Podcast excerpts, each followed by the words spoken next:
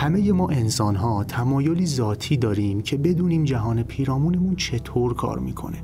امید داریم که در اطرافمون الگوهایی رو کشف کنیم که ما رو در انتظارمون از اون چه که در آینده رخ میده یاری کنه.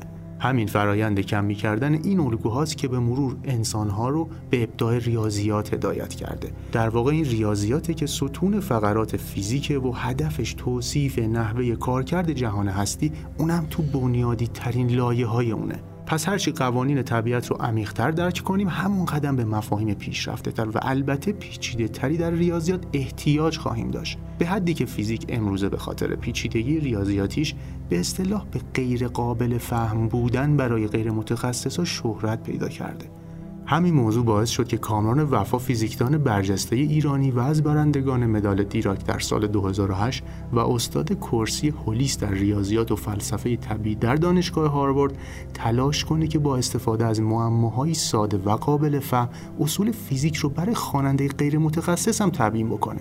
وفا تو کتاب خودش با عنوان معماهایی برای رازگشایی از عالم با نگاهی ریاضیاتی به این اصول، به داد و ستد بین فیزیک و ریاضی که به شدت در هم تنیده اما عمیقاً با هم متفاوتاً پرداخته.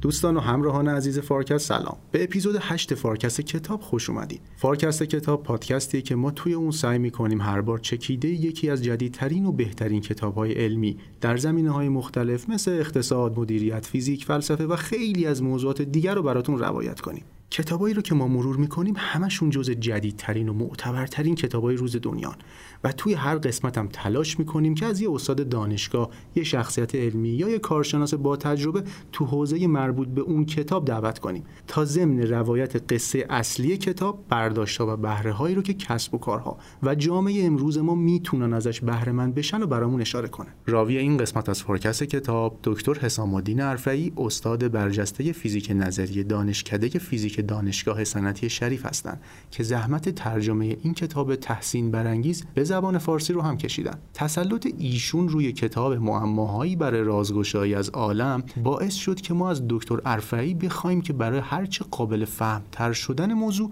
پا رو حتی فراتر از مباحث کتابم بذارن. ضمناً شورای سردبیری فارکست تصمیم گرفته اپیزودهای فارکست کتاب رو علاوه بر کانال‌های فعلی در کانال‌های جداگانه‌ای در کست باکس هم منتشر کنه تا شما راحت‌تر بتونید بهش دسترسی پیدا کنید. برای دسترسی به کانال جدید فارکست کتاب لطفاً فارکست بوک رو در کست باکس سرچ کنید.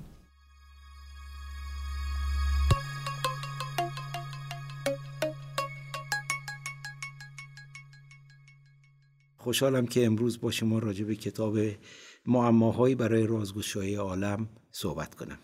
این کتاب ترجمه شده از کتابی است تحت عنوان Puzzles to Unravel the Universe، نوشته استاد کامران وفا که فکر میکنم جامعه علمی ما و حتی شاید جامعه غیر علمی ما به خوبی ایشونو بشناسن، ولی حالا من چند کلمه میگم. استاد وفا یک فیزیکدان برجسته دارای کرسی هولیس در دانشگاه هاروارد هستند، از فیزیکدانان بسیار به نام امروزی جهان هستند و کارشون فیزیک نظریه. تحقیقات بسیار ارزشمندی در نظریه ریسمان و گرانش کوانتومی دارن و همینطور سایر مطالب فیزیک انرژی بالا. دور کردن کارهای ایشون خیلی کار میبره و میسر نیست. فقط من یه چند کلمه بگم که ایشون جوایز متعددی گرفتن، از جمله جایزه دیراک و جایزه تحت عنوان بریک ترو که به اسم پیشگامان ترجمه کردیم. جایزه بریک ترو رو برای یک امر خیلی مهم گرفتن که بالاخره ایشون یکی از معماهای بسیار مهم رو حل کردن و تونستن یک روشی برای شمارش حالتهای بلک هول، حالتهای سیاه چاله بدن که سالها مورد سوال بود که آنتروپی سیاه چاله از کجا میاد. آنتروپی قاعدتاً وصل میشه به تعداد حالتهای یک سیستم. حالا من وارد جزئیات فنی این کار نمیخوام بشم و وفا استرومینگر همکارش که اونم استاد هاروارد هست با هم تونستن این مسئله رو لااقل در مواردی خاص حل کنن و سررشته شمارش حالتهای بلک هول به دست بیاد. کتابی که میخوایم ازش صحبت بکنیم برخواسته از درسیه که ایشون به ورودی های سال اول دانشگاه هاروارد به صورت یک سمینار همراه با برهم کنش میدادن. مقصودم از سمینار برهم کنش، سمیناری که بهش میگن اینتراکتیو، یعنی این نیست که درس داده بشه.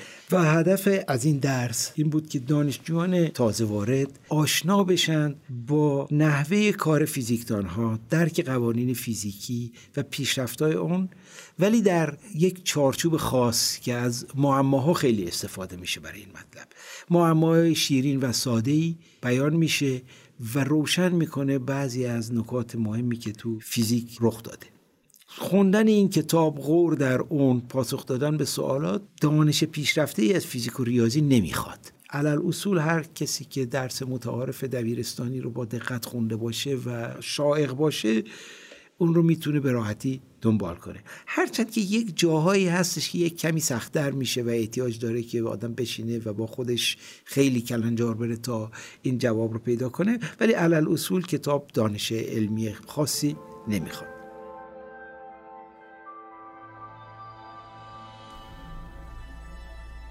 من به این کتاب علیرغم ساختاری که داره از سه زاویه نگاه کردم. ساختار کتاب اینی که اول مقدمه‌ای داره که کلاً فیزیک از کجا شروع شد، تفکرات فیزیکی چی بود، تفکرات باستانی چی بود، چطور در زمان گالیله و نیوتن و اون پیشگامان فیزیک مدرن امروزی تحول پیدا کرد و چطور دچار انقلابات متعددی شد که کشف مکانیک کوانتومی و کشف نسبیت عام دو نقطه تعیین کنندش هستن که ما رو به فیزیک امروزی رسونده که مطالب زیادی رو به هم پیوند داده. تاریخ فیزیک یک جور تاریخ وحدته که از مطالب مختلف و به ظاهر جدا از هم شروع میکنیم و یواش یواش میبینیم که اینا عمیقاً به هم برخورد کردن، اینا عمیقاً از یک چیز سرچشمه گرفتن و ما رو به یک نظریاتی رسوندن امروزه که انگار که تمام این جهان هستی که ما میبینیم بر یک بنیاد استواره، بنیادی که امروز میشناسیم. و در اون فصل اول این بیشتر توضیح داده شده که بر مکانیک کوانتومی استواره، بر فیزیک نسبیت استواره، ریشه‌های اصلی تفکر امروزی فیزیک ما هستند. این در فصل اول این دوره میشه. به اتفاقاتی در گذشته‌های دور اشاره میکنه که چطور فیزیکدانها جوابهای خوبی با اون تفکرات اولیه خودشون پیدا کردن. کتاب وقتی که وارد اصل مطلب میشه و از مقدمات تمام میشه با قوانین تقارن و قوانین بقا شروع میکنه که شدیداً به هم گره خوردن. اینی که ما کمیاتی داریم در جهان که دارای بقا هستند، یعنی در طول زمان از بین نمیرن. مثلا انرژی، ما همیشه تو دبیرستان خوندیم انرژی هیچ وقت از بین نمیره بلکه از شکلی به شکل دیگر منتقل میشه. خب این جمله بسیار ساده مشترک هستش بین همه حیطه‌های فیزیک، منحصر به مکانیک یا منحصر به ترمودینامیک نیست. همه جای فیزیک برید این رو میبینید. در نتیجه قوانین وقا که یک زمانی برآمده از قوانین نیوتن ما میدیدیمشون، امروزه خودشون یه جایگاه عمیق‌تری پیدا کردن. این نکته خیلی مهمیه در کتاب وفا که اینو نشون میده. کتاب خاصیتی داره که به یک مطلب از زاویه‌های مختلف نگاه میکنه. در نتیجه فصل دوم این کتاب به یه مطلب خیلی مهم امروز ما رو میرسونه. یعنی به سرعت ما میایم در مبحثی قرار میگیریم که مسئله داغ فیزیک امروزی هست و اون که تقارن خیلی مهمه، ولی شکست تقارن از اون مهمتره که تقارن هایی که قوانین بقا رو به ما میدن به نحوی شکسته میشن.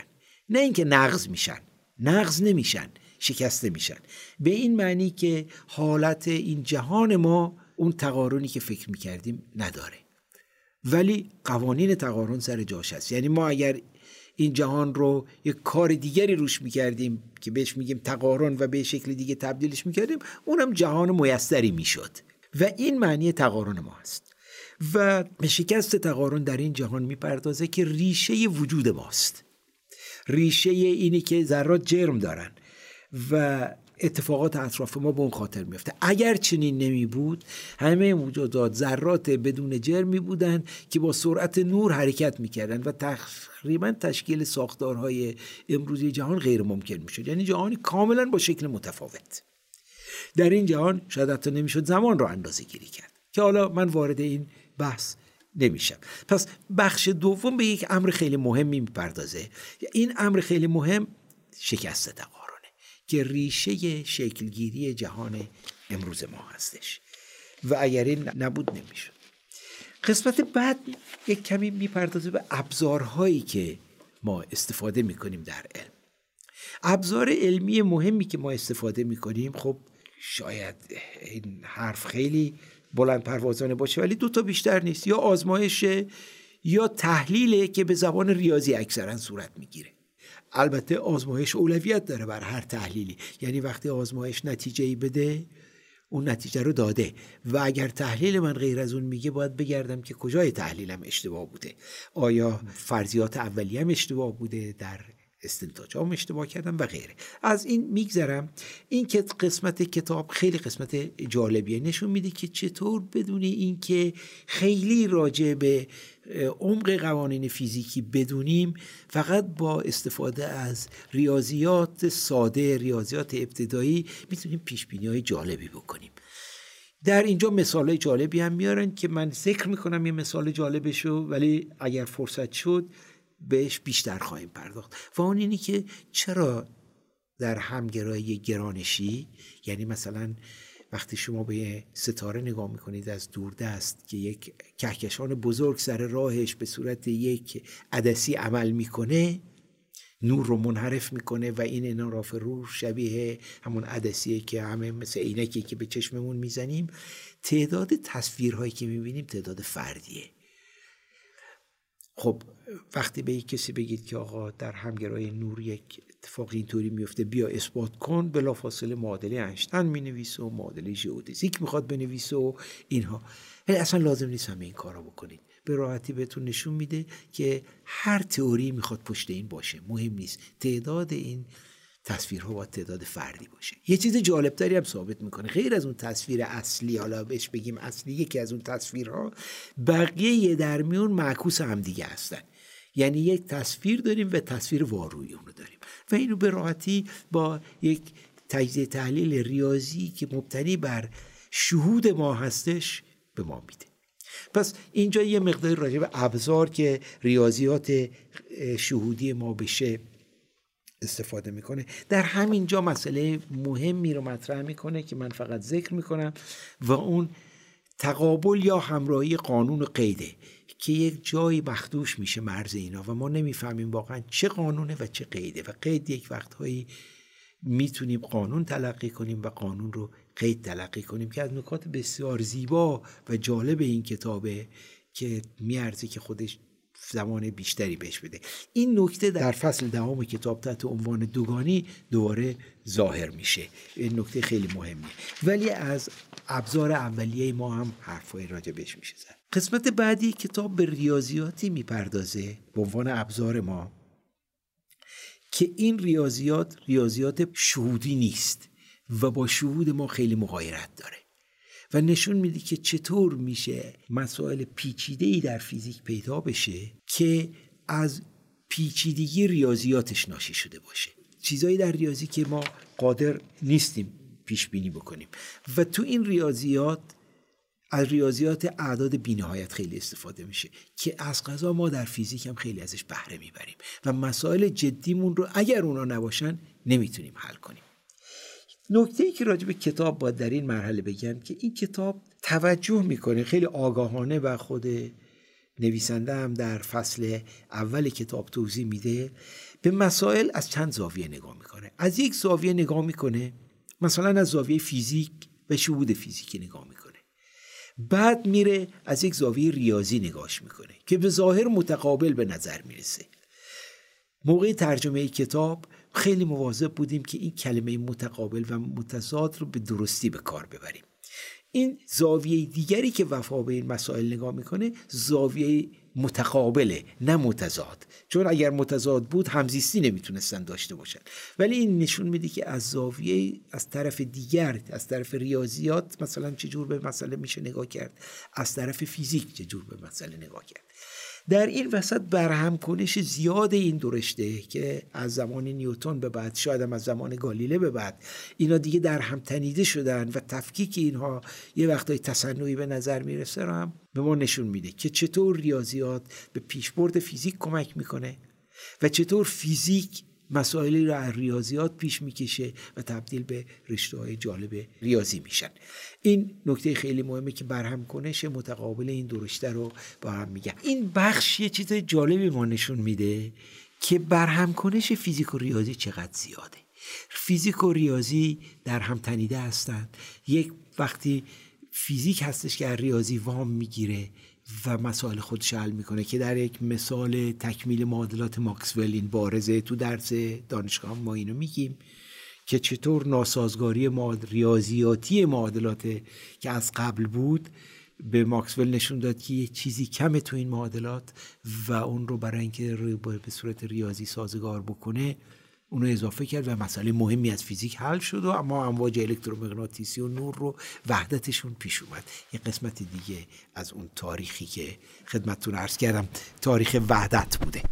یه وقتایی هم هستش که ریاضیات از فیزیک سرچشمه گرفته که البته تو این کتاب زیاد به اون نمی‌پردازیم، ولی مثال‌هایی هستش که چطور ریاضیات میتونه فیزیک رو نشون بده. مثال سادهش اثبات قضیه فیثاغورس با استفاده از یک امر فیزیکی خیلی ساده است که توی ظرفی به شکل مثلث قائم الزاویه آب پر می‌کنید و این ظرف نمیشکنه. اینی که این ظرف از اطراف نمیپاشه و در حال تعادل هست، وقتی اینو به زبان ریاضی بیان می‌کنید قضیه فیثاغورس ازش در میاد. خیلی مثال جالبیه. حالا اینی که چقدر این رفت و برگشت بوده بین ریاضیات و فیزیک چیزیه که به دفعات ازش استفاده شده. بخش بعدی بعد از ریاضیات پادشهودی به ریاض فیزیک شهودی میپردازن و شهودی که در فیزیک ما داریم و با استفاده از چیزای ساده فیزیک که همه ما به راحتی میتونیم بپذیریمش نشون میدن که چطور مسائل ریاضی رو میتونیم حل بکنیم. قسمت بعدی فیزیک پادشهودیه. فیزیک پادشهودی یا فیزیک غیر شهودی فیزیکی که قسمت غالب قرن گذشته ما رو اشغال کرده. البته ریشه در قدیم هم داره که کتاب نشون میده که قضیه قوطه‌وری ارشمیدس چطور میتونه به نتایج پادشهودی زیادی منجر بشه که پس از قدیم هم بوده این مسائل پادشهودی فیزیک، تا اینکه دیگه همه میدونیم که مکانیک کوانتومی چقدر با شهود ما فاصله داره، نسبیت چقدر با شهود ما فاصله داره، نسبیت عام به طور عجیبی با شهود ما فاصله داره.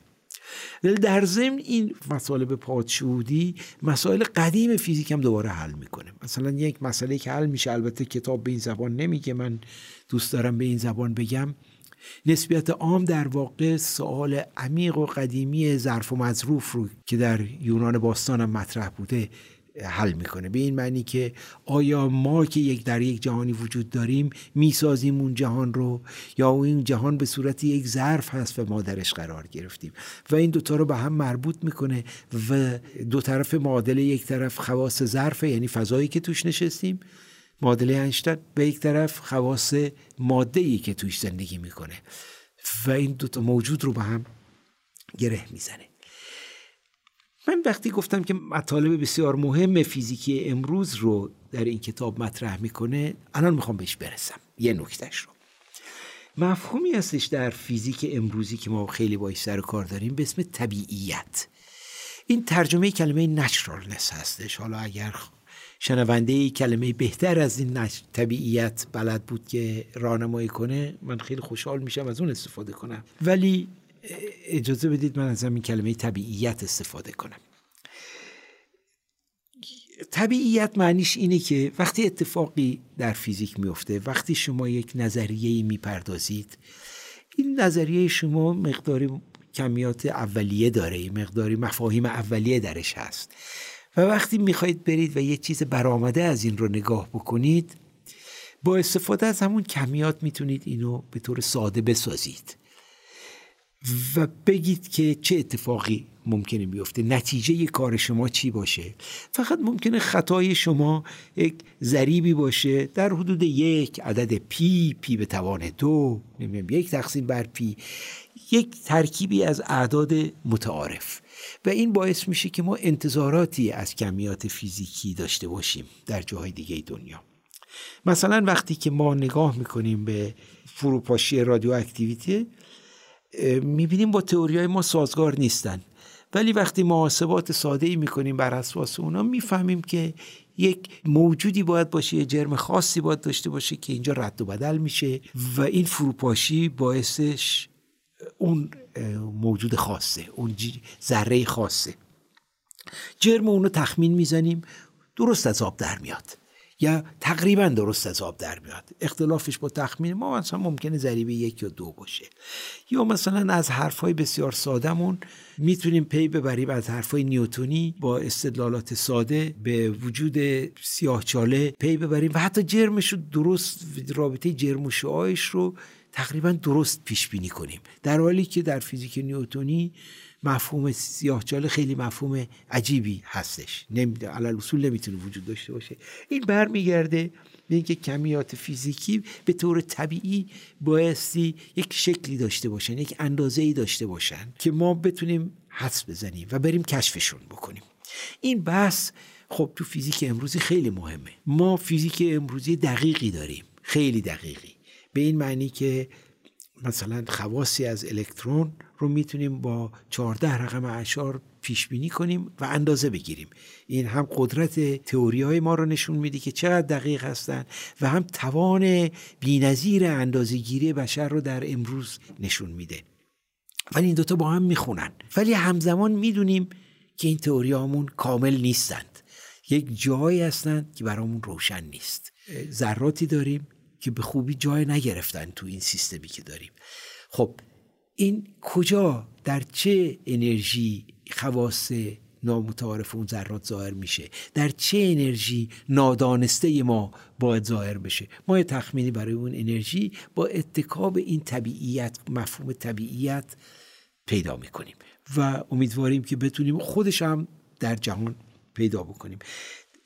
مفهوم طبیعیت گره خورده به یک مفهوم دیگه به اسم یکاهای بنیادی که ما سه تا یکای بنیادی در طبیعت داریم. یکی برای اندازه‌گیری زمانه، یکی برای اندازه‌گیری مکانه و یکی برای اندازه‌گیری جرمه، که اینا در سه خاصیت اصلی فیزیک، یعنی سه تا عدد اولیه فیزیک قایم شدن. یکی سرعت نوره که یک مقدار معینیه و بستگی به ناظر نداره و از نسبیت میاد. عدد بعدی که مورد نظر هست کمیتی هستش که واحد تکانه زاویه‌ایه. این واحد تکانه زاویه‌ای خودش رو در قانون پلانک که میگه انرژی مساوی با یک عددی ضرب در فرکانس ظاهر میکنه و همه جای فیزیک سر و کلهش ظاهر میشه، به خصوص در فیزیکی که یک نوعی موج درش نهفته هستش که فرکانس معنی داشته باشه. و این عدد اشبار هم عدد دیگریه که ما داریم و این هم عدد دقیق و معینیه که ما در طبیعت با دقت بسیار زیادی اندازه میگیریم. نکته جالب اینجاستش که اون گفتم چهارده رقم اعشار داریم، دقت اون چهارده رقم و دقت این اجبار که اندازه میگیریم به هم گره خوردن، ولی اجبار هم یکی از اعداد بنیادی طبیعته، همه جا در تمام فیزیک ظاهر میشه، ریشش هم در مکانیک کوانتومیه. پس یه سرعت نور بود که ریشش در نسبیت بود، یا نسبیت ریشش در این سرعت نوره، حالا مرغ و تخم مرغ بهش میرسیم. یکی هم اجباره که ریشش رو در مکانیک کوانتومی داره و دیگری ثابت نیوتونه که از خیلی قدیم میشناسیم، ولی از همه چون اجاب آورتره، چون در تمام برهمکنش هایی که ما در طبیعت میشناسیم گرانش عجیبترین چیزیه که میشناسیم، برامون هنوز حیرت انگیزه و خیلی جاهاشو نتونستیم درست بفهمیم، مخصوصا اون جایی که با کوانتوم و مکانیک کوانتومی باید با هم تلفیق بشن در یک جایی از جهان، که حالا این موضوعی که شاید در یک جلسه دیگری آدم بتونه بهش بپردازه. در نتیجه ما سه تا کمیت اصلی داریم که طبیعت این جهان رو به ما در واقع نشون میده، دریچه‌ای میشه برای بهتر فهمیدن این جهان و هر کدومشون یک خبری به ما میدن. اینی که ما یک واحدهای طبیعی پیدا میکنیم که اسمش گذاشتیم واحدهای پلانک، با استفاده از این سه تا کمیت اصلی به ما نشون میده که در چه حیطه‌ای از اندازه‌های جهان تمام این سه تا پدیده نسبیت، گرانش و مکانیک کوانتومی به هم گره خوردن البته نسبیت و گرانش شدیداً از اول به هم گره خوردن. جایی که با مکانیک کوانتومی تلفیق میشن به ما نشون میده کجاست و اون در جاییه که ما از اون ابعاد به ما دیکته میشه. پس ما تقریباً میتونیم بفهمیم کجا با پدیده‌های گرانش کوانتومی روبرو بشیم، در ابعاد پلانک، در جرم‌های پلانک، در زمان‌های پلانک. و خب این پیشبینی خیلی مهمه که از مفهوم طبیعیت ما با خودمون میاریم. البته همه جای فیزیک تن به طبیعیت ساخته شده ذهن ما درس ن... تن در نمیدن و این موضوع بخش بعدی کتابه که نشون میده که ناطبیعیت هم میتونه وجود داشته باشه. ببینید این همون مثالیه که از یک زاویه نگاه میکنه، از زاویه مقابلش هم نگاه میکنه و در هر دوی اینها مثالهای علمی خوبی دیده میشه. مثلا از نظر ما طبیعی بوده که زمان در عهد باستان کاملا کروی باشه، زمین مرکز عالم باشه و این تقارن‌ها رو حفظ می‌کرده. تقارن خیلی چیز مهمیه. پس اینطوریه. خب فهمیدن این که تقارن میشکنه و جهان اینطوری نیست یه جوری ناطبیعیته و به این مثال‌های اینطوری میپردازه. یک مثالی که بهش میپردازه اینه که چجور از معادلات بسیار ساده‌ای یک دفعه اعداد عجیب غریب در میاد. ما رو میکشونه به این مسئله عجیب و غریب دیگری که فیزیکدانان امروزی باش روبرو هستن. ببینید ما مقیاس‌های جرمی یا اندازه‌مون که حالا دو روی یک سکه هستن از نظر ما فیزیکدانان خیلی متفاوته. الکترون جرم خیلی کمی داره. پروتون حدود دو هزار برابر اونه. این فاصله زیاد بین دو تا جرم از کجا میاد؟ پروتون دو هزار برابر اونه، بعد ذراتی داریم حدود صد برابر جرم الکترون هن. بعد ما میبینیم اتفاقاتی باید در حدود مثلا ده به توان پونزده برابر جرم الکترون هم یه اتفاقاتی بیفته. چرا اینقدر فاصله هستش بین مقیاس های جرمی که ما داریم؟ در اون طرف دیگه نوترینو اینقدر کم جرمه که تا همین اواخر کاملا بدون جرم تلقیش میکردیم یا فوتون اصلا جرم نداره. چرا ما این همه اختلاف داریم بین مقیاس‌های کمیات فیزیکیمون، هیته‌های فیزیکیمون؟ چرا چندین هیته جدا شده از هم داریم؟ این مقیاس‌ها از هم جدا شدن. این رو بهش میگن مسئله سلسله مراتب در فیزیک، ترجمه هایرارکی. مسئله سلسله مراتب در فیزیک مسئله بسیار مهمیه. چی میشه که ما انشقاق مقیاس‌ها داریم به این شدت و به این زیادی؟ و این نشون میده که به سادگی معادلاتی میتونن باشن که جوابای طبیعیشون یه دفعه اینقدر فاصله بین هم بیفته. خب البته معنیش این نیستش که این مسئله, مسئله رو با حل کردیم. بخش عملی آخر کتاب که در دست منه به دوگانی میپردازه که دوگانی باز برمیگرده به مسئله‌ای که در بخش سوم اگر درست بگم مطرح کردیم و اون مسئله قید قانونه. و اینجا مسئله خیلی مهمی که مطرح میشه اینی که آیا ما کمیات فیزیکی که با دقت خیلی زیادی بهشون اعتقاد داریم، مثلا بعد فضا، واقعا بعد فضا سه هست؟ ما در واقعا سه بعد زندگی میکنیم یا بعد فضا مفهوم عمیق‌تری داره و بعدهای دیگری هم هستش که ما ازش غافلیم؟ خب نظریه ریسمان که شاید تنها نظریه منسجمی باشه که میتونه تئوری‌های مختلف فیزیکی رو در بر بگیره ولی هنوز به نتیجه نهایی نرسیده، اینم باید ذکر بکنم، ولی پتانسیل همه اینا رو داره. عوامل ساخته شدن نظریات فعلی ما رو به طور طبیعی درش میتونیم پیدا بکنیم. در ده بعد زمان و مکان خوب کار میکنه و در غیر این ده بعد دچار تناقض میشه. این تناقض ها همیشه دردآور بود برای ما زمانی که نظریه ریسمان تکوین پیدا میکرد، ولی بعدها معلوم شد که این اتفاقی که میفته و ما در فضا زمان ده بعدی داریم، یعنی شش بعد اضافه داریم، میتونه تبدیل به یه نعمت بشه. خیلی جا در فیزیک چیزی که یک روز بلا تلقی میکردیم و فکر میکردیم ضربه آخر رو بر نظریه ما میزنه و ما رو میکشه، به صورت یک موهبت از آب در اومده.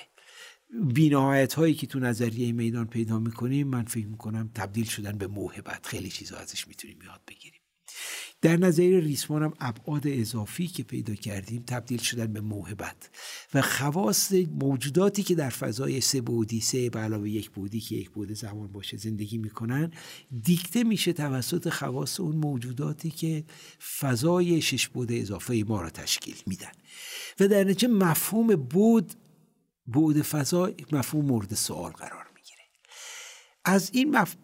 نظریه‌ای به دست اومدن که ظاهراً خیلی با هم شکلشون فرق میکنه، ولی وقتی شما کمیات فیزیکی رو محاسبه میکنید میبینید که اینا واقعاً یک نز... یک دنیای فیزیکی رو توصیف میکنن، ولی به دو زبان کاملاً متفاوت که در یک در بسیاری از اونها یکی از اون زبانها قانونه و اون زبان متقابلش قید و برعکس. چیزی که اخیراً در فیزیک بسیار رایج شده اینی که شما فضایی که موجودات متعارف ما زندگی میکنن که من میگم مثل الکترون و پروتون و فوتون و از این حرفا در یه فضای چهاربعدی زندگی میکنن، ولی من به جای این فضای چهاربعدی یک فضای دیگر میتونم تصور کنم، پنج بعدی، که اون خواصی که از اون فضای پنج بعدی به دست میاد درست مثل این خواص فضای چهاربعدی، یعنی به نوع دیگری ما این رو میتونیم تجسم کنیم. این وقتی برید در چارچوب نظریه ریسمان بشینید این شفاف میشه، آشکار میشه. شما در یک زیر فضای چهاربعدی زندگی میکنید، ولی بعد عمود بر اون هم وجود داره که آثارش رو در این بعد چارتایی میبینید. حالا جهان رو میتونید بر حسب اون بعدای عمود به اضافه این چهاربعد تعبیر کنید، یا میتونید جهان رو طوری تعبیر کنید که انگار فقط تو همین فضای چهاربعدی نشستید و نبینید اون حالا، ولی خواص القا شدهش و این را به صورت یه تئوری بیان کنید. با این بخش دوگانی که ما رو میرسونه به فیزیک امروز و مثالهای متعددی هم از نظریه ریسمان میاره، فصل آخرم به جمع‌بندی کتاب میپردازه.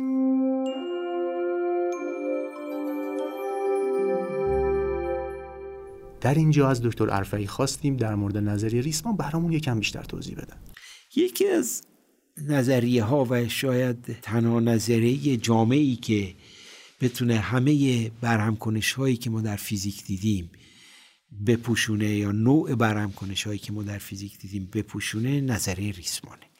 ببینید ما دو جور برهمکنش در جهان داریم که یکی به حبی الکترومغناطیسه، میگیم نظریه های پیمانه‌ای، و یکی شبیه گرانشه که بهش میگیم گرانش، اسمش روشه، یه دونه هم بیشتر نداریم. از اون نظریه پیمانه‌ای چند تا داریم و ذراتی داریم که در فضایی از این جور برهمکنش ها زندگی میکنن. سوال اینجاستش که آیا اینا میتونن ریشه واحدی داشته باشن؟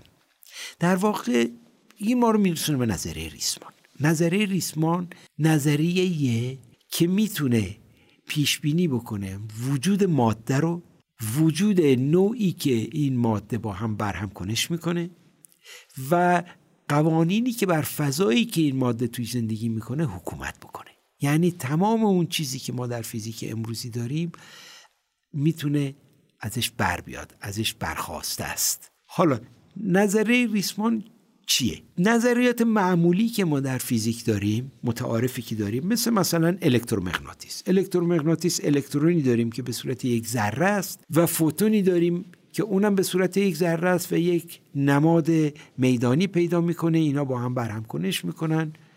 ولی اصولش بر اینی که ما موجودات ذره‌ای داریم.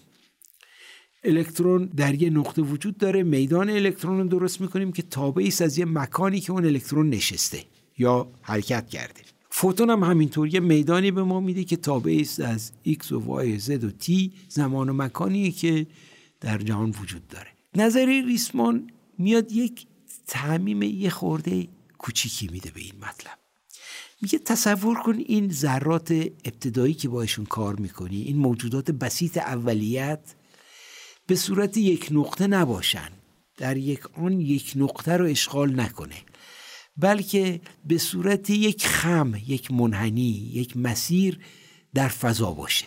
مثل اینکه یه نخی تو فضا وله، یا بسته است یا بازه، حالا با یه دینامیکی هم حرکت میکنه، نوسان میکنه، میچرخه، بالا پایین میره، کج و کوله میشه، ولی یک نخه. یعنی وقتی نگاش میکنی نخ میبینی، نقطه نمیبینی، همین نقطه افتراق. بعد میگه بیا حالا یه تئوری دینامیکی، یه نظریه دینامیکی حرکت برای این نخت بنویس. خب شما نخو یه جوری با هستی پارامتریزه بکنید. من نقطه رو چه جور پارامتریزه میکنید؟ میگه یه ذره من یه نقطه، یعنی یه جایی رو اشغال میکنه، مختصاتش هستش ایکس و وای و زد و در یه زمان تی. ریسمان چی؟ میگه نه من نمیتونم بگیم یه نقاطی رو اشغال میکنه، این نقاط به صورت یه خم هستن، پس یک منحنی رو در فضا میگیره. پس من یه منحنی باید به شما بدم در فضای سه‌بعدی که ریسمانم رو توصیف کرده باشم. خب یواش یواش داریم دور بیشیم از هم. اونجا یک عدد بود به شما میدادن، اینجا یک تابع باید به شما بدم. تابع از اون متغیری که در طول ریسمان حرکت کنید میذارید، نقطه سرش تا نقطه تهش. حالا ممکنه این ریسمان باز باشه، ممکنه این ریسمان بسته باشه. بسته باشه یه جور از خودش خواصی نشون میده، باز باشه خواص دیگری نشون میده. میگه بیا برای این معادله بنویس. بالاخره من باید حساب ضرب و تقسیم بکنم، به شما بگم این جرمش چقدره، این نمیدونم با چه سرعتی دور خودش میچرخه، به عبارت دیگه اسپینش چیه و غیره. میام معادله، من میام به تقلید از معادله‌ای که برای ذره دارم در نسبیت یاد گرفتم، در فیزیک نیوتنی یاد گرفتم، معادله‌ای شبیه اون، یعنی ساده ترین تعمیمی که میتونم به اون معادله ذره بدم به اون معادله منحنی میدم. یعنی بگم که این مکانش در فضا بر حسب زمان چطوری عوض میشه، چجوری تغییر میکنه، تابع چه معادله‌ای. همون جور که قانون نیوتن به من میگه ذره در فضا چه دور حرکت میکنه. ذره که در فضا حرکت میکنه یه اثر، یه خطی از خودش باقی میگذاره، بهش میگم جهان خط. این خم، این منحنی، این ریسمان که در فضا حرکت میکنه یه ردی از خودش باقی میذاره که مثل صفحه است، یه صفحه کج و کوله است که بالا و پایین رفته. بستگی داره به حرکت ریسمانم که چجور حرکت کرده و اون یه سطح باقی بهش میذاره، یه رویه باقی میذاره، بهش میگم جهان رویه. پس اونجا یه جهان خط پیدا میکنم، اینجا یه جهان رویه پیدا میکنم. میام معادلاتمو مینویسم. خب وقتی شما معادلات فیزیکی می‌نویسید، کمیات فیزیکی وارد معادلتون میشه. غیر از این کمیاتی که مکانش کجاست، شما مثلا یه عدد, یه عدد وارد میشه که علل اصول مقیاس طولی یا مقیاس جرمی این ریسمان رو روشن میکنه. یعنی من یه جا وارد میشم یه مقیاس وارد بکنم، بعد معادلات اینو مینویسم. میام فرض میکنم که اون عدد وقتی که معادله رو مینویسید نگاه میکنید، ظاهراً به صورت یک کششی در میاد که انگار این ریسمان رو میخواد به سمت خودش بکشه. این کشش رو اگه به بی‌نهایت ببرم، این ریسمان کاملا منقبض میشه، میشه شکلی نقطه. حالا معادلات شبیه معادلات یک نقطه میشه، یعنی کشش خیلی بزرگ اینو تبدیل میکنه به اون حالت نقطه‌ای که ما دیدیم. شاید کششش خیلی بزرگی با مقیاس‌های ما و این ذراتی که ما در طبیعت می‌بینیم واقعا نقطه چیز هستن، ریسمانن. از یه طرف دیگه اگر کشششو خیلی کوچیک بکنید، اینم یه ذره شلوولی در میاد از آب، یه ریسمانی که اصلا دینامیک چندانی هم نداره، آروم تو فضا برای خودش حرکت میکنه. ولی به هر حال ما میتونیم با ریاضیات این حرکات رو مطالعه بکنیم. وقتی این حرکات رو مطالعه میکنیم، خب یه تئوری پیدا میکنیم شبیه تئوری سیم ویولون یا سیم تار. سیصد ساله که سیم ویولون مطالعه شده، همون معادلات رو به دست میاریم شبیه اونا. پیچیدگی‌های ریاضی داره تا به اینجا برسیم، ولی من از پیچیدگی‌های ریاضیش میگذرم که خیلی دنیای زیبای ریاضی رو یه دفعه به روی ما باز میکنه. جالب وقتی میشه که ما میگیم که این تابع مکانیک کوانتومی باشه، یعنی همون جور که ذره نیوتنی رو شروع میکنیم، بعد در یه مرحله میفهمیم که باعث دینامیکی بر این حاکمه نیوتنی نباشه و کوانتومی باشه، یعنی این ذره یک عدم قطعیت های درش باشه، جرم و مومنتومش، مکان و مومنتومش نشه با هم در آن واحد تعیین کرد. میایم تئوری شرودینگر یا مکانیک کوانتومی رو مینویسیم، میگیم این ذره هم فرض کنید که دینامیک کوانتومی برش حاکمه. این ریسمان این ریسمان که دینامیک کوانتومی برش حاکم باشه، یک دفعه دنیای شکوفا میشه. حالت هایی که برای این ریسمان پیدا میکنید، میبینید این حالت ها دیگه هر حالتی نمیتونه باشه، جرم های منقطع منزوی پیدا میشه که گره خورده به اسپیدش، یعنی به نحوه چرخشش.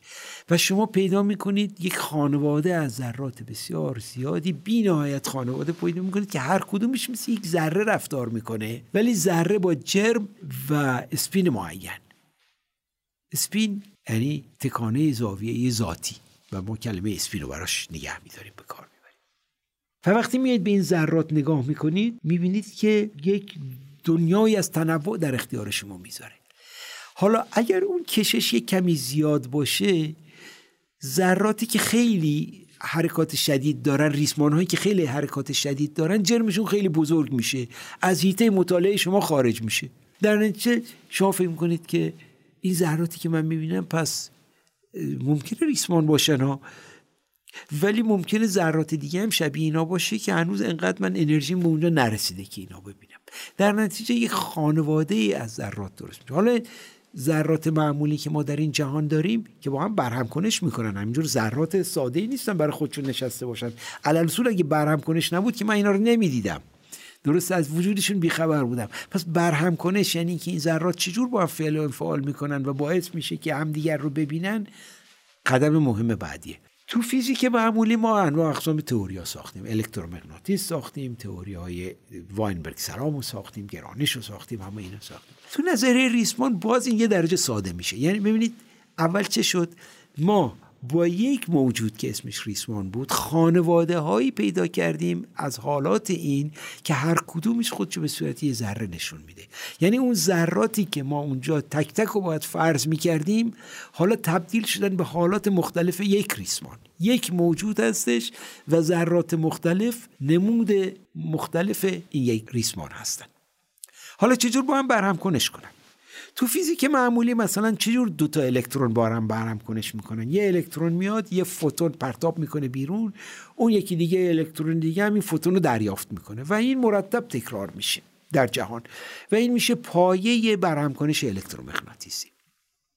خب اینم باید فرض کنید، بذارید توش بیان ریاضی خوبی براش پیدا کنید. اینا اینجا ما میگیم چی میگیم؟ میگیم آقا ریسمان میتونه پاره بشه، تبدیل بشه به دو تا ریسمان. ببینید اونجایی که گفتم الکترون میاد یه ریسمان میده، یه فوتون میده میره بیرون، الان یه ریسمان میاد یه دفعه وسط پاره میشه، یه ریسمان دیگه ازش در میاد و یه ریسمان دیگه هم راه خودش ادامه میده. پس این پرتاب کردن یک چیزی از خودش بیرون یه چیز ساده و طبیعی میشه برای ریسمان ها. یا مثلا اگه یه ریسمان بسته داره میاد، یه دفعه از یه جای وسط به هم میخوره، تبدیل میشه به دو تا ریسمان بسته. پس یه ریسمان میومده، ریسمان بسته میرفته، یه ریسمان بسته دیگه از خودش بیرون داده، حالا یه ریسمان بسته دیگه از اون ور میاد اینو جذب میکنه. پس اون پدیده ای که یه الکترون فوتون میده، یه الکترون دیگه فوتون جذب میکنه که به صورت دو تا خطی که بکشیم و الکترون بین اینا باشه، بسیار ساده به این صورت در میاد که یه ریسمان پاره میشه، بعد این ریسمان پاره شده میره میچسبه به یه ریسمان دیگه. یعنی تمام برهم کنش‌ها میشن از جنس این که دو تا ریسمان به هم بخورن، یا پاره بشن، یا به هم بچسبن. یعنی ما یک وحدانیتی، یک جور یک پارچگی به تمام برهم کنش‌هامون دادیم. حالا در مورد ذرات معمولی باید فرض کنیم که الکترون این کارو میکنه، پروتون این کارو میکنه، نمیدونم ذره دبلیو این کارو میکنه، خود دبلیو میتونه اینطوری در بیاد، علاوه بر اینکه الکترون فوتون میتونه در بیاد، در حالی که ما اینجا با یک کلمه گفتیم ریسمان میتونه پاره بشه و دوباره به هم بچسبه. تونستیم تمام اون برهم کنش ها رو خلاصه بکنیم در یک کلمه. یعنی یک جور یکتایی دیگر، یک جور وحدت دیگه بین انواع ذرات پیش میاریم. ذراتی که از جنس الکترون هستن و ذراتی که اصلا از جنس فوتون که بین اینا رد و بدل میشن. خب پس ما یه تئوری پیدا کردیم، ریاضیات عمیق و زیادی دنبالش که کار میکنه.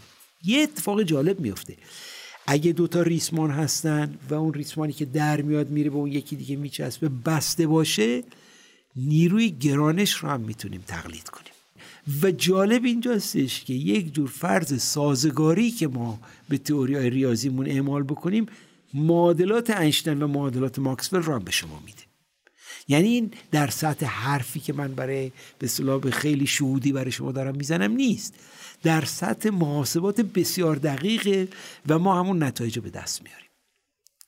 یعنی میتونیم بازسازی کنیم این دو نوع برهمکنشی که داشتیم بازسازی کنیم، تمام انواع ذراتی که در آزمایشگاه دیدیم، از جنس الکترون باشه یا از جنس فوتون باشه یا از جنس گراویتون باشه و حتی از جنس هیگز باشه، و ما اینا رو میبینیم و می حتی معادلات حاکم بر فضا زمان هم از این به دست بریم. البته فضا زمان رو باید فرض کنیم وجود داره که اینا توش حرکت کنن.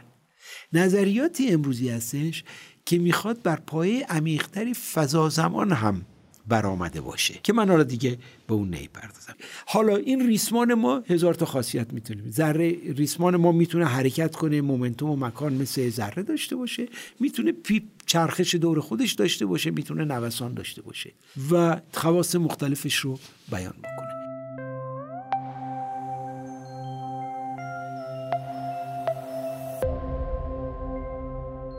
نگاه کردن به این کتاب برای من از سه زاویه امکان پذیر شد. یکی کتاب درسیه که ایشون درس داده، دانشجو اومده توش ترم پیپر نوشته یا امتحانی داده یا مشارکتی کرده و نمره گرفته، و که از اون بابت خیلی من اینو مفید میبینم. تدریس چنین درسی هم سخته، یعنی هر کسی نمیتونه بیاد و اینطوری درس بده، بایستی یه عشق و علاقه‌ای به این روش داشته باشه تا بتونه بگه. کتاب بسیار متفاوته از کتاب‌های درسی دیگه فیزیک، یعنی نمیاد با فرمول و قانون و اینا شروع کنه، بلکه شما رو به گردش میبره در جاهای مهم فیزیک، در قله‌های مهم فیزیک رو بهتون نشون میده. طبیعتاً بهتون محاسبه یاد نمیده، انجام آزمایش یاد نمیده، اینا رو یاد نمیده، ولی شما رو یک میبره به یک جاهایی که نکات بسیار مهم فیزیک هستن و آدم ازش میآموزه که در آینده چجور فکر کنه به مسائل فیزیک. از زاویه دیگری میشه به این نگاه کرد که کتاب علم برای عمومه، ولی باز هم با کتاب‌های عامه دیگه فرق داره. شما رو آشنا میکنه با یک نوعی از نگاه به فیزیک که در کتاب‌های دیگه کمتر دیده میشه، یعنی شما رو نمیاد با اطلاعات، حقایق و کشفیات متنوع امروزی فیزیک بمباران بکنه. به شما نشون میده که چطور چیزهای مهمی در تمام فیزیک یکسان سر برمیارن و جاهای مختلف شما میتونید این رو ببینید. هم مثل همون قانون بقا، چجور میشه به قانون بقا از زاویه‌های مختلف بعد نگاه کردم در کتاب مطرح میشه. به شما رابطه قانون قید رو میگه. ممکنه بعضیا بگن اینا فلسفه فیزیکه. از نگاه من کتاب کتاب یک عمق فلسفی داره به این معنی که ریشه‌های فیزیک رو روشن میکنه، چطور هستش، اون جزئیات رو کنار میزنه و به عمق مطلب نگاه میکنه. در نتیجه بابت به عنوان کتابی که برای عامه باشه بسیار کتاب مفیدی من ببینم هستش. برای فیزیکدانی مثل من هم نکات آموزنده بسیاری داره که من بخونم. اولا با یک چیزای آشنا شدم که تا حالا آشنا نشده بودم. مثلا من نام ابن معاذ رو نشنیده بودم که ابن معاذ از کسانی بود که ضخامت اتمسفر رو اندازه گیری کرد. خب من نمیدونستم که گذشتگان مثلا دقت بالایی هم داشتن در پیدا کردن این. از این بابت من فکر می‌کنم این کتاب برای فیزیکدان‌ها هم خوبه، یک نگاه دیگری بهشون میده که چطور میشه به مسائل فیزیک نه به صورت یک امر تکنیکی بلکه یک امر فرهنگی جهان شمول بهش نگاه کرد. حالا نه جهان شمول فیلسوفانه که من راستش زیاد نمیگم، بلکه که تمام علم رو در بر میگیره، قسمت‌های اعظم علم رو در بر میگیره یا فیزیک رو در بر میگیره. نگاه کرد به چیزهای بسیار ساده‌ای که برخورد میکنیم و ازشون به عنوان مسائل تکنیکی میگذاریم. مسائل تکنیکی نیستند، مسائل عمیق‌تر از اون هستند که تکنیکی باشن. به ما نشون میده که چطور برهمکنش بکنیم با دوستان خودمون در حیطه‌های دیگر علم، مخصوصاً با ریاضیدان‌ها. که البته وفا خودش علاوه بر این که فیزیکدان خوبی هستش، ریاضیدان خوبی هم هستش و طبیعتاً این دوتا رو بهتر میتونه با هم تلفیق بده. ولی ما با همه علم دیگه هم همینجور برهمکنش داریم. ما با رشته های مهندسی میتونیم برهمکنش داشته باشیم، با شیمی برهمکنش داشتیم، با هم داد از هم گرفتیم و به هم قرض دادیم، با مهندسی از هم گرفتیم و به هم قرض دادیم و بهشون دادیم، یعنی اونا به ما دادن ما به اونا دادیم. با تکنولوژی و علم به شدت پا به پای هم پیش رفتن. تکنولوژی امکان ما رو برای انجام آزمایش‌های دقیق‌تر فراهم کرده و آزمایش‌های دقیق‌تر دانش ما رو برای ساختن ابزار بهتر و تکنولوژی بهتر جلو بردن. و همینطور ریاضیات متفاوتی تونستیم پیدا کنیم و ریاضیات دیگه اومده و به کمک ما اومده در فیزیک. یعنی این به فیزیکدان هم یاد میده که چطوری برهمکنش بکنه با رشته‌های دیگه، چطوری مسائل رو از یه زاویه دیگه نگاه بکنه.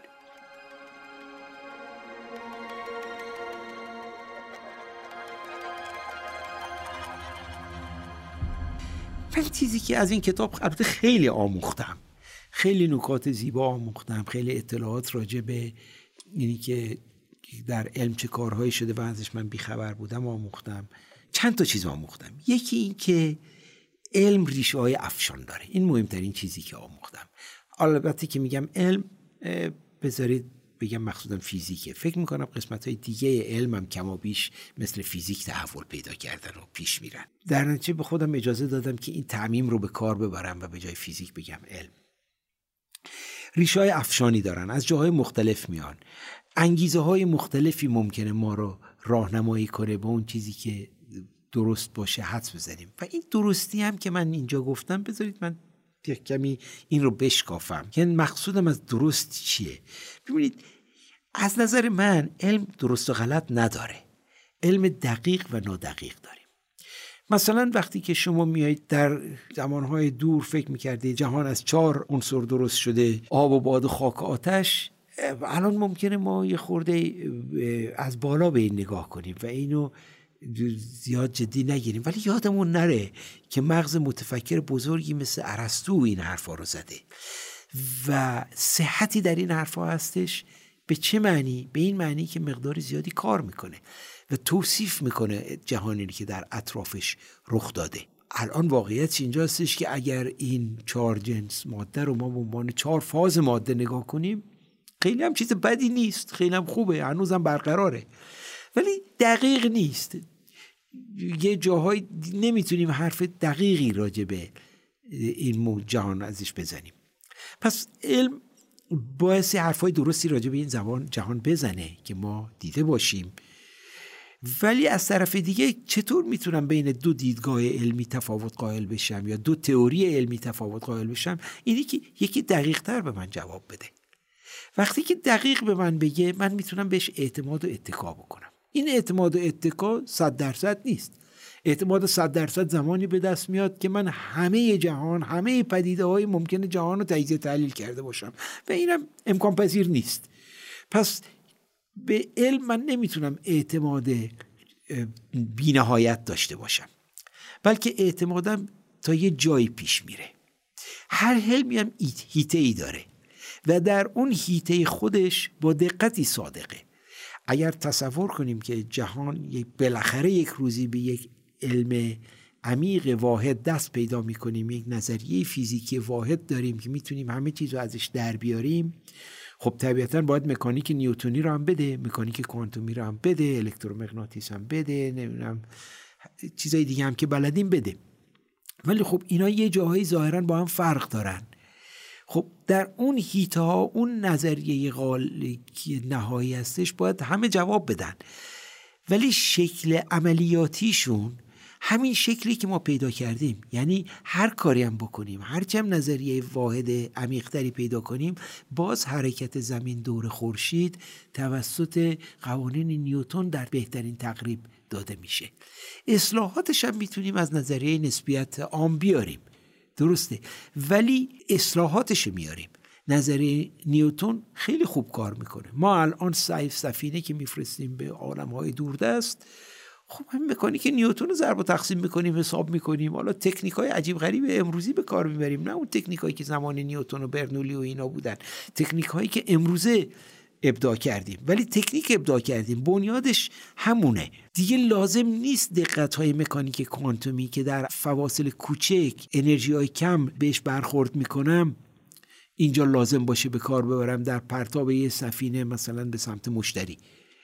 فیزیک نیوتنی هنوز خوبه، ولی اگر خیلی مطلب خشخاش بذارم، دقتمو خیلی بالا ببرم، لنگ میزنه.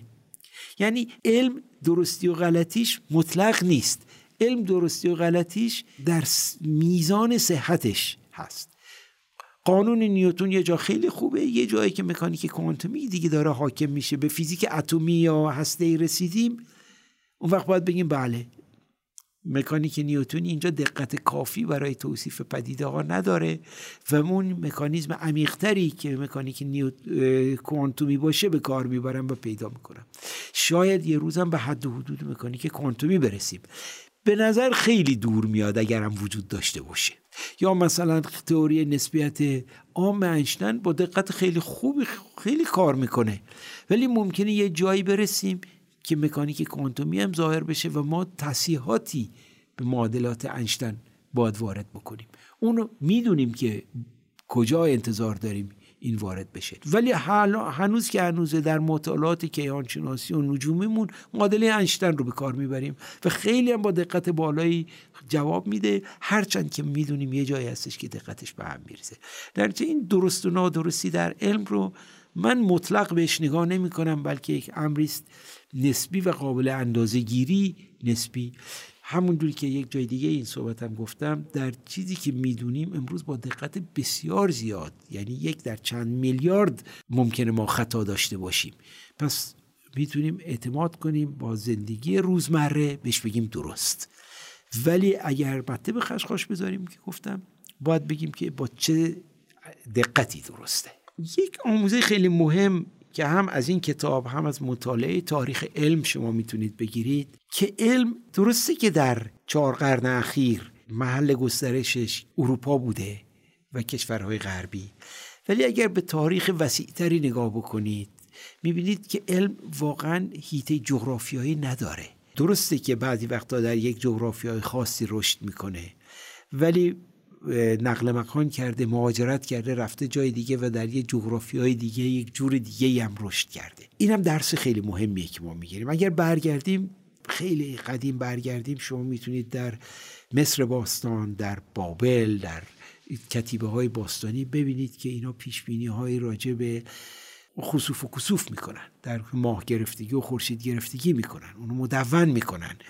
یا مثلا میبینید که راجع به نحوه تقسیم آب دستوراتی میدن. خب این معنیش اینه که میدونستن چه مقدار آب میره و میاد، با چطوری میشه تقسیمش کرد. اینا ممکنه امروزه به نظر بدیهی بیاد و اینا، ولی اینا ریشه های اولیه علم هستن. بعد در یونان بسیار مدون شده این تفکرات. تفکرات فیزیکیشون مثلا زیاد رشد نکرده به اندازه تفکرات ریاضی، ولی ریاضیات بسیار مدونی دارن، به مسائل عمیقی فکر کردن. در روم و یونان بوده، بعد مسائل عمیقی در ایران باستان بهش فکر شده. حالا از جنس فیزیک و ریاضی نبودن، ولی از جنس خیر و شر بودن، مثلا جاوی دیگر مسائل انسانی رو بهش نگاه کردن. یعنی علم و دانش و تفکر جاهای مختلف بوده. بعد دوباره منتقل شده به خاورمیانه و در دنیای اسلام رشد و نمو کرده، منتقل شده به غرب و ریشه های علم امروز رو در غرب در زمین کاشته. از اون طرف وقتی شما نگاه میکنید به مثلا دنیای شرق، در چین باستان چیزای کاربردی امروزمون خیلی از اون دنیا سرچشمه گرفته که ممکنه امروز اونا عینک اختراع کرده بودن، زمانی که ما هنوز شاید نمی‌دونستیم عدسی رو میشه جلو چشم گذاشت. حالا شاید عدسی رو داشتیم ولی جلو چشم نمیذاشتیم که باش نگاه کنیم. اونا عینک اختراع کردن، اونا پول کاغذی اختراع کردن. ببینید پول کاغذی یک جای خیلی مهمه در تحول جامعه بشری. در نتیجه علم یه چیز دیگری که آدم یاد میگیره از مثالهایی که در این کتاب هستش، که از مثالهای اروپایی هستش، شرقی هستش و در جهان اسلام هست و اینا، شما میبینید که علم منحصر به یک جغرافیای خاصی نیست. یه چیز مهم دیگری که میتونید یاد بگیریم که وقتی از یه زاویه به یک مسئلهی در جهان نگاه میکنید، زاویه مقابل خودتون رو نادیده نگیرید. ممکنه اون زاویه مقابل کمک بکنه و دریچه تازه‌ای برای شما باز کنه و این در تقابل بین نگاه‌های ریاضی و فلسفی، یا نگاه به یک مطلب و به نگاه به همون مطلب از یه زاویه به ظاهر متضاد ولی متقابلش رو در کتاب چندین جا به ما نشون داده. این نشون میده که ما فیزیکدان‌ها یا ما اصولاً علما چشممون خودمون رو نبایستی ببندیم، به یک حرف پابند باشیم و بگیم این است و جزی نیست، که خب این طبیعتاً به اشتباه میفتیم. خیلی فیزیکدان ها دوچار این بلیه شدن. یکی از درسایی که از این یاد میگیریم که دوچار این بلیه نشیم. موضوع مهم دیگری که من فکر میکنم توی این کتاب بهش توجه باید بشه و مردم میبینن این رو. قصد کتابم در ابتدا همین بوده، زدودن رنگ راز و رمز از علمه. یعنی میخواد به شما نشون بده که علم یک امریست خاکی با افکار ساده و متعارف میتونه به دست بیاد، بعضیاش خیلی راحت به دست میاد، بعضیاش زحمت و ممارست و کار میخواد، ولی چیزی دور از دسترس نیست، در دنیای تعلق نداره که سایر انسانهای خاکی بهش دسترسی نداشته باشن. و در نتیجه نشون میده که برخلاف خیلی از حیطه‌ها که براش رهبرانی درست میشن، در علم رهبر به معنی عمیقی وجود نداره. بله، آدم‌های باهوشتری هستند که کشفیات مهمتر میکنن و ما دنبالشون میریم و راه میبریم، ولی این آدم‌ها رو هم آدم‌های متعارف معمولی میبینیم و که اگر خودمون هم تلاش کنیم شبیه اونا میتونیم باشیم، شاید هم یه وقتی بهتر از اونا بشیم، در یه مسئله اونا بهتر از ما باشن، در یه مسئله ما بهتر از اونا باشیم. و این رنگ اینی که به دانشمندان به عنوان کسانی که یک کاری رو انجام دادن که دیگه از هیچ کس بر نمیاد نگاه کردن رو پاک میکنه. تو جامعه ما این عیب خیلی جدیه. بچه های ما خیال میکنن که اصلا تدریس دبیرستانمون اینطوریه، تدریس دبستانمون اینطوریه که انگار یک کسانی هستند که از جنس دیگری هستند و این قوانین فیزیک و قضایای ریاضی و اینا رو کشف کردن و ما حالا یاد میگیریم و فوقش اینی که اون قبیل قضایا رو به کار میبریم دیگه، حالا در بهترین شرایط، ولی انسان‌های ویژه‌ای هستند که به جا میرسن. این کتاب نشون میده که نه، انسان‌های ویژه‌ای نیستند، راز و رمز رو از فعالیت عالمانه پاک میکنه و من فکر کنم این نکته با ارزشیه. نکته مهم دیگری که من سالها باش روبرو بودم و شاید این کتاب کمک بکنه اون مشکل رو در آموزشی که من داشتم رفع بکنه برای کسانی که تدریس میکنن، اینی که فیزیک و ریاضی دو حیطه تفکری متفاوت هستند، هرچند که به شدت در هم تنیده شدن. در ریاضی سعی ما بر اینه که اثبات‌های دقیقی پیدا کنیم بر گزاره‌هامون که هیچ شبهه‌ای درش نباشه. در ریاضیات جای امنیه، وقتی شما یه قضیه رو ثابت می‌کنید ثابت کردید و هیچ چیزی درش خدشه وارد نمی‌کنه. حالا فرضیاتتون ممکنه غلط باشه، یه روز قضیه‌تون هم غلط میشه، ولی اگر فرضیاتتون درست باشه، ریاضی که اون عمل شماست انجام دادید درست عمل کرده باشید، استدلالاتتون به اشتباه نرفته باشید، قضیه‌ای که به دست میارید هم درسته و خب این خیلی امن دیگه، خیلی آدم خوشه. ولی فیزیک اینطور نیست. امروز چیزی رو کشف میکنیم و بر اساسش نظریه پردازی میکنیم و خوش و خندانیم، فردا یه آزمایش میشه و همه ما رو زیر سوال میبره، حالا باید بگردیم که کجاست. من همیشه تلاش کردم اون روی فیزیک که دنیای ناامنی هستش و هر آن خطری شما رو تهدید میکنه رو به بچه ها نشون بدم، این دریای متلاطم رو بهشون نشون بدم و این اذیت میکنه بچه ها رو و اون دلشون میخواد من یک جهان آرامی مثل ریاضی بهشون نشون بدم که دستورالعملاش روشنه، نتایجش هم روشنه و شفافه و بهش اعتماد خیلی زیادی هست. اونا میخوان من جوری درس بدم که انگار به گزاره‌هام اعتماد ریاضی دارم، ولی فیزیک دیسیپلین دیگریه. مسئلهش اعتماد به گزاره‌هاش به صورت ریاضی نیست، مسئلهش به صحت به کار بردن حرفاش در طبیعت و طبیعت همیشه ممکنه ما رو نقض کنه. در ضمن بچه‌هایی که اینقدر در ریاضی جای امن برای خودشون پیدا میکنن غافل از اینن که رسیدن به این مکان امن ریاضی هزار افت و خیز داشته تا بتونن به یک نظریه جالب ریاضی برسن و در اون نظریه رو عرضه بکنن، اون نظریه‌ای که میتونه جاهای مختلف به کار بیاد. حالا این تئوری ریاضی، این ریاضیاتی که درست کردن خیلی خوب و دقیقه، خدشه ناپذیرم هست، ولی رسیدن به اون حیطه خدشه ناپذیر همون تلاطم، همون جدالی میخواد که فیزیکدانان برای رسیدن به نظریه هاشون میکنن، با این تفاوت که اونا وقتی اومدن به این نظریه رسیدن حالا میتونن یک عمر در این جزیره امن زندگی کنن، ولی فیزیکدان‌ها هیچ جزیره‌ای براشون امن نیست، همیشه در زیرشون در حال تلاطمه. من سعی کردم اینو در درس دادنم نشون بدم که درسته که ما ریاضیات خوبی به کار میبریم، اعداد دقیقی به دست میاریم، اظهار نظرهای خیلی خوبی میکنیم که در آزمایشگاه با دقت بسیار زیادی هم میره تایید میشه، ولی اثباتمون از جنس اثبات ریاضی نیست، بیانمون از جنس بیان ریاضی نیست، ساختمانی که میسازیم از جنس ساختمان ریاضی نیست. ساختمان ریاضی صلب میشه آخر کار، ولی ساختمان ریاضی فیزیک باید انعطاف پذیر باشه، چون طوفان‌هایی که از آزمایش‌ها برمیاد اینو به زمین نندازتش، خوردش نکنه.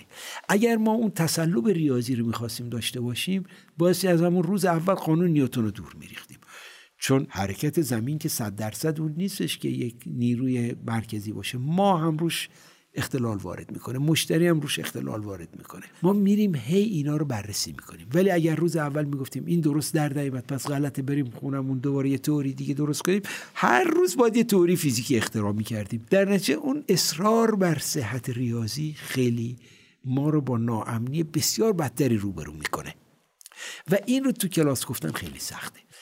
این کتاب کمک میکنه که ما بتونیم این دو تا هیتری علمی رو از هم جدا کنیم، یعنی قضیه ریاضی رو با دقت ریاضی ثابت کنیم، دنبال علم با معیارهای درست و غلط بودن فیزیک جلو بریم.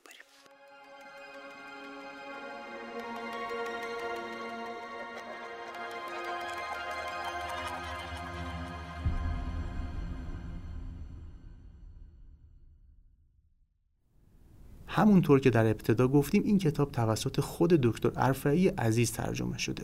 برای همین ما از ایشون خواستیم که در مورد دلیل انتخاب و روند ترجمه این کتاب هم برامون یکم بیشتر توضیح بدن. من اطلاع داشتم که ایشون این درس رو میده و گاه و بیگاه هم راجع به این موضوع با هم صحبت کرده بودیم. متن اولیه هم که برای کلاس نوشته بود در اختیار من ایشون قرار دادن و گفتشم سالها پیش که دلش میخواد این رو به صورت یک کتاب منتشر کنه.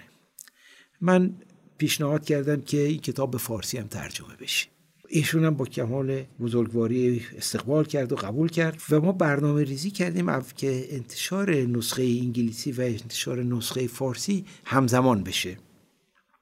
البته این محقق نشد و نسخه فارسی مدتی بعد از نسخه انگلیسی در آمد، ولی تلاش ما اول این بود که اینطوری بشه. بعد از اینکه با ایشون من صحبت کردم این کتاب رو در اختیار یکی از دوستان جوان که ابراز علاقه به ترجمه کرده بود قرار دادم. دوستی که هم علاقه به نوشتن داره، هم علاقه به گسترش علم برای عموم داره. قلمش هم خوبه، فیزیک هم خیلی خوب بلده، ولی متاسفانه انقدر گرفتاری‌های زیادی داشت، مشغله داشت که نتونست این کار رو به موقع انجام بده و زمان انتشار کتاب انگلیسی پیش می آمد. این دوست جوان ما مسئولیت‌های علمی خودش داشت. مسئولیت علمی هم در رشته ما یک کار تمام وقته و شاید هم دو تا کار تمام وقته، چون شب و روز آدم رو میگیره، نه فقط روز آدم رو. و این دوست جوان متاسفانه این کار رو نتونست به طورت دلخواه پیش ببره و من خودم وارد کار شدم. نکته و افسوس میخورم، کاش که ایشون این کار رو انجام داده بود، مطمئناً خیلی بهتر از من میتونست بنویسه، ولی دیگه گذشته. علی‌رغم اینکه هیچ من تجربه ترجمه نداشتم و نثر خودمونم خودم رو هم خیلی مغلق‌تر از اون میدیدم که بتونم که این کتاب زیبایی رو ترجمه کنم، ولی مسئولیتشو به عهده گرفتم و شروع کردم به ترجمه. یه مقداریش هم خودم چون میترسیدم زمان کم بیاد ترجمه کرده بودم و دلم میخواست که اونو بدم اون دوست عزیزم ویرایش بکنه، ولی دیگه حالا همه کتاب رو خودم شروع کردم ترجمه کردن. پس از چند بار ویرایش کردیم، بازنگری کردیم، کتاب وفا در اون فاصله زودتر منتشر شد و منم بعد به ترجمه خودم سرعت دادم. این همراه شد با جهانگیری کرونا و تمام جهان گرفت، همه ما رفتیم تو خونه نشستیم و این یه فرصت بیشتری داد که تمرکز بیشتری بر این ترجمه داشته باشم. متن اولیه ویرایش بسیار جدی نیاز داشت. برای منظور از دوست عزیز و فرهیختم استاد شانت باغرام، همکار عزیزم کیهانشناسی که در دانشکده ما تدریس میکنه، ادبیات فارسی، انگلیسی و ارمنی رو هم خیلی خوب میشناسه، خواهش کردم که به من کمک بکنه و واقعا متن رو بسیار روان در کردیم. بعد از اون از آقای محمد رضا جعفری که هم ادیبه، هم ویراست داره، هم به فارسی و انگلیسی تسلط بسیار ویژه‌ای داره، خواستم که کمک بکنه و کتاب رو ویرایش کنه که ایشون پیشنهاد بسیار خوبی کرد و اون هم یک قدم دیگری بود که کتاب روان‌تر بشه. هرچند که اینا مجبور بودن تعصبات نوشتاری منو تحمل کنن، من یک مقدار تعصبات نوشتاری دارم، هر کسی شاید داشته باشه، ولی من خیلی سخت و سفت واسش دادم.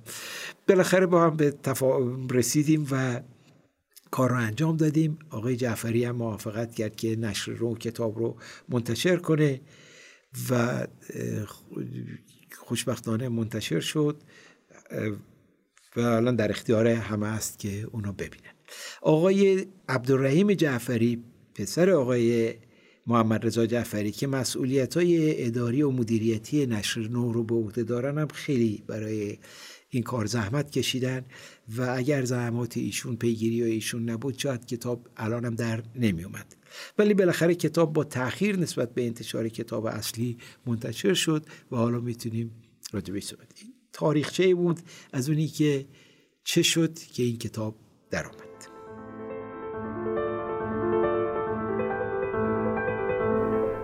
از دکتر ارفعی عزیز به خاطر بیان جذاب و آموزنده خلاصه کتاب معماهایی برای رازگشایی از عالم صمیمانه تشکر می‌کنم. از شما هم خیلی ممنونم که تا پایان اپیزود هشتم فارکست کتاب همراه ما بودید. من علی دهخانپیر هستم و روزهای خوب و خوشی براتون آرزو می‌کنم. خدا نگهدار.